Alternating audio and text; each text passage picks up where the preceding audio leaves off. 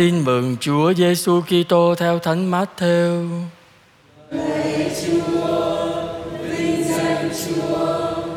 Khi ấy Chúa Giêsu phán cùng dân chúng và các môn đệ rằng các luật sĩ và các người biệt phái ngồi trên tòa Môsê, vậy những gì họ nói với các ngươi hãy làm và tuân giữ nhưng đừng nói theo hành vi của họ vì họ nói mà không làm họ buộc những bó nặng và chất lên vai người ta còn chính họ lại không muốn giơ ngón tay lay thử. Mọi công việc họ làm đều có ý cho người ta thấy. Vì thế, họ nới rộng thẻ kinh, may dài, tua áo. Họ muốn được chỗ nhất trong đám tiệc và ghế đầu trong hội đường. Ưa được bái chào nơi đường phố và được người ta xưng hô là thầy. Phần các ngươi các ngươi đừng muốn được gọi người là thầy, vì các ngươi chỉ có một thầy. Còn tất cả các ngươi đều là anh em với nhau và các ngươi cũng đừng gọi ai dưới đất là cha, vì các ngươi chỉ có một cha, người ngự trên trời. Các ngươi cũng đừng bắt người ta gọi là người chỉ đạo, vì các ngươi có một người chỉ đạo đó là Đức Kitô. Trong các ngươi, ai quyền thế hơn sẽ là người phục vụ các ngươi. Hệ ai tự nhắc mình lên sẽ bị hạ xuống, và ai tự hạ mình xuống sẽ được nâng lên. Đó là lời Chúa.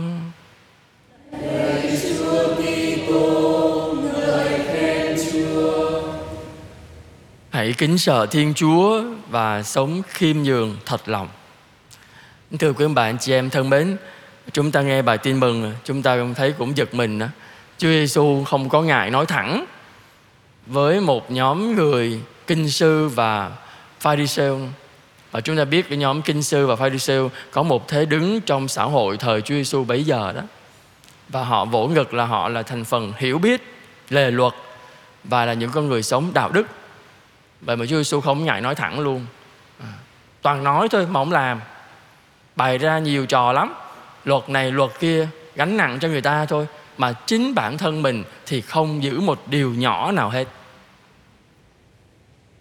Qua cái nói của Chúa Giêsu Chúa Giêsu không ghét bỏ họ đâu.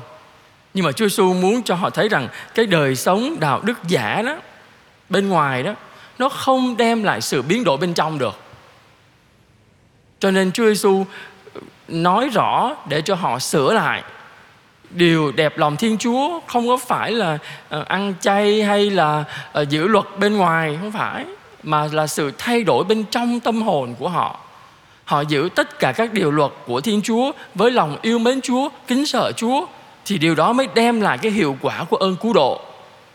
Còn nếu mà chỉ giữ cho bên ngoài để cho người ta khen thôi, Chúa Giêsu nói là thích cho người ta khen thôi, đi ngoài đường được người ta chào thôi. Đi ăn tiệc thì thích ngồi bàn đầu, ngồi bàn danh dự vậy đó. Xuất hiện trước đám đông. Đó. Tất cả cái đó nó cho thấy gì? Sự háo danh thôi. Không có khiêm nhường thật lòng. Cho nên cái việc giữ luật hay là ăn chay hay là đạo mạo bên ngoài tất cả những cái đó nó không hề thể hiện lòng kính sợ Chúa bên trong mà nó thể hiện cái gì cái tham vọng cái hư danh bên ngoài Chúa Giêsu không ngại nói thẳng điều đó. Vậy thì chúng ta đang sống trong mùa chay này. Chúng ta nghe lời Chúa nói vậy đó. Mỗi người chúng ta mình suy nghĩ xem. À, mình có kính sợ Thiên Chúa thật lòng Chúng ta có giữ luật Chúa với tất cả lòng kính sợ Chúa và yêu mến Chúa hay là chúng ta chỉ dừng lại ở giữ luật? Tôi đi nhà thờ bởi vì phải đi thôi.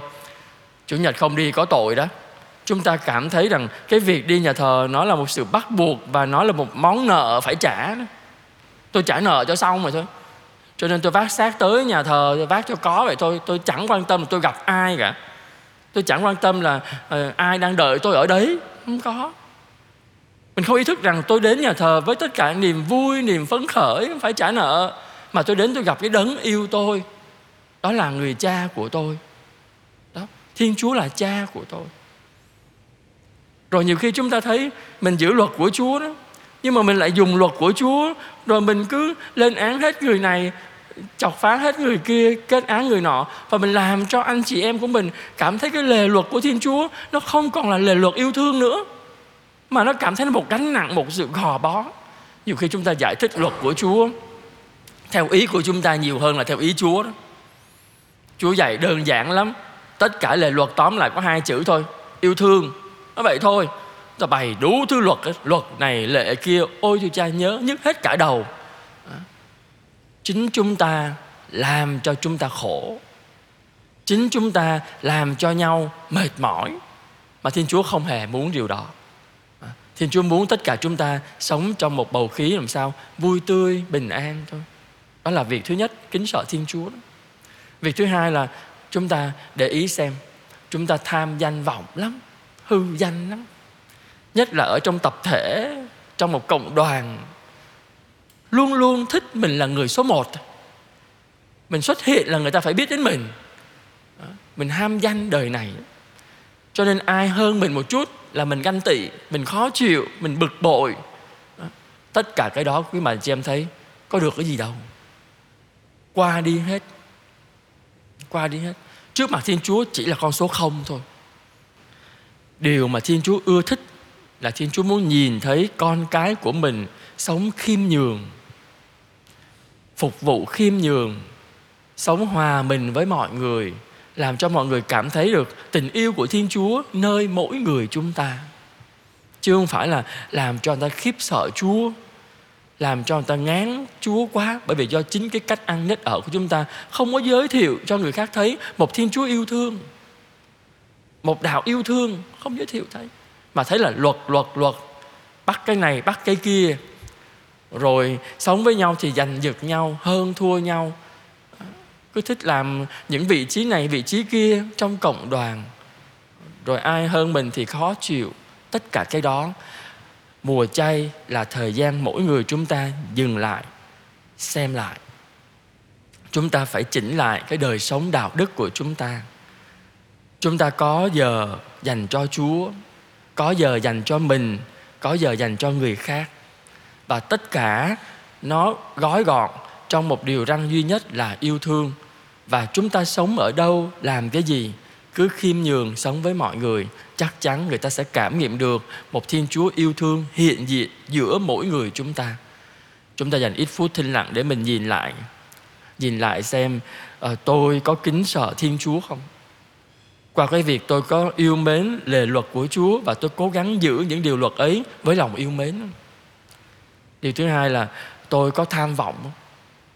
Tôi đang muốn điều gì? Tôi muốn thống trị người ta, tôi muốn hơn người ta, hay tôi muốn làm tôi tớ khiêm hạ của thiên chúa giữa mọi người?